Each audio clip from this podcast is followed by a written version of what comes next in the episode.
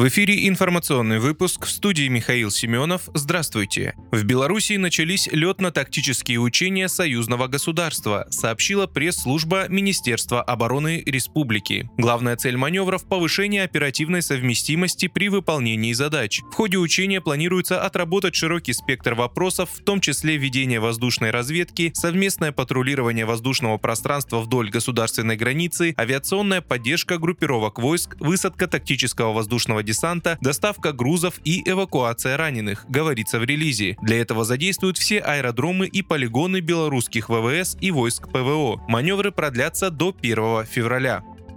Мобилизованных предпринимателей освободили от статистической отчетности. Представителям бизнеса, призванным по частичной мобилизации, больше не нужно предоставлять обязательную статистическую отчетность во время несения военной службы. Как сообщает в понедельник пресс-служба правительства России, постановление об этом подписал премьер Михаил Мишустин. Кроме того, это позволит мобилизованным предпринимателям избежать штрафов за непредоставление отчетности. Решение является частью комплекса дополнительных мер поддержки мобилизованных. Ранее Кабмин утвердил отсрочку отсрочку по уплате страховых взносов и налогов для таких граждан. Она распространяется в том числе на бизнесменов, которые являются руководителями и одновременно единственными учредителями своих компаний. Для мобилизованных продлены сроки предоставления налоговых деклараций и отчетов о движении денежных средств по счетам. Также Кабмином утверждено постановление о расчете страхового стажа для мобилизованных добровольцев и контрактников. Период участия таких граждан в специальной военной операции будет засчитываться в их страховом стаже в двойном размере.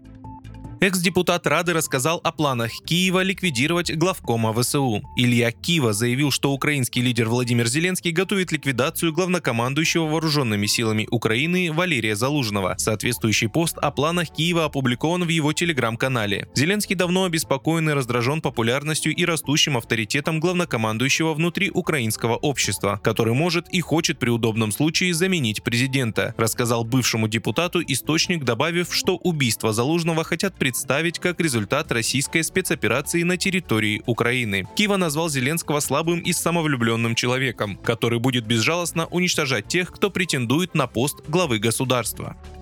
Доходы бюджета России от нефтегазовой отрасли в 2022 году выросли на 28%, заявил вице-премьер Александр Новак. Хотел бы отметить, что доходы бюджета от нефтегазовой отрасли выросли по прошлому году на 2,5 триллиона рублей, сказал Новак в ходе совещания главы правительства Михаила Мишустина с вице-премьерами. Новак сообщил, что добыча нефти в России по итогам 2022 года выросла на 2% и составила 535 миллионов тонн. При этом экспорт нефти увеличился на 7%. Ранее Новак заявлял, что Россия планирует увеличить экспорт нефти к 2025 году до 260 миллионов тонн, в том числе за счет стран Азии. Вы слушали информационный выпуск. Оставайтесь на справедливом радио.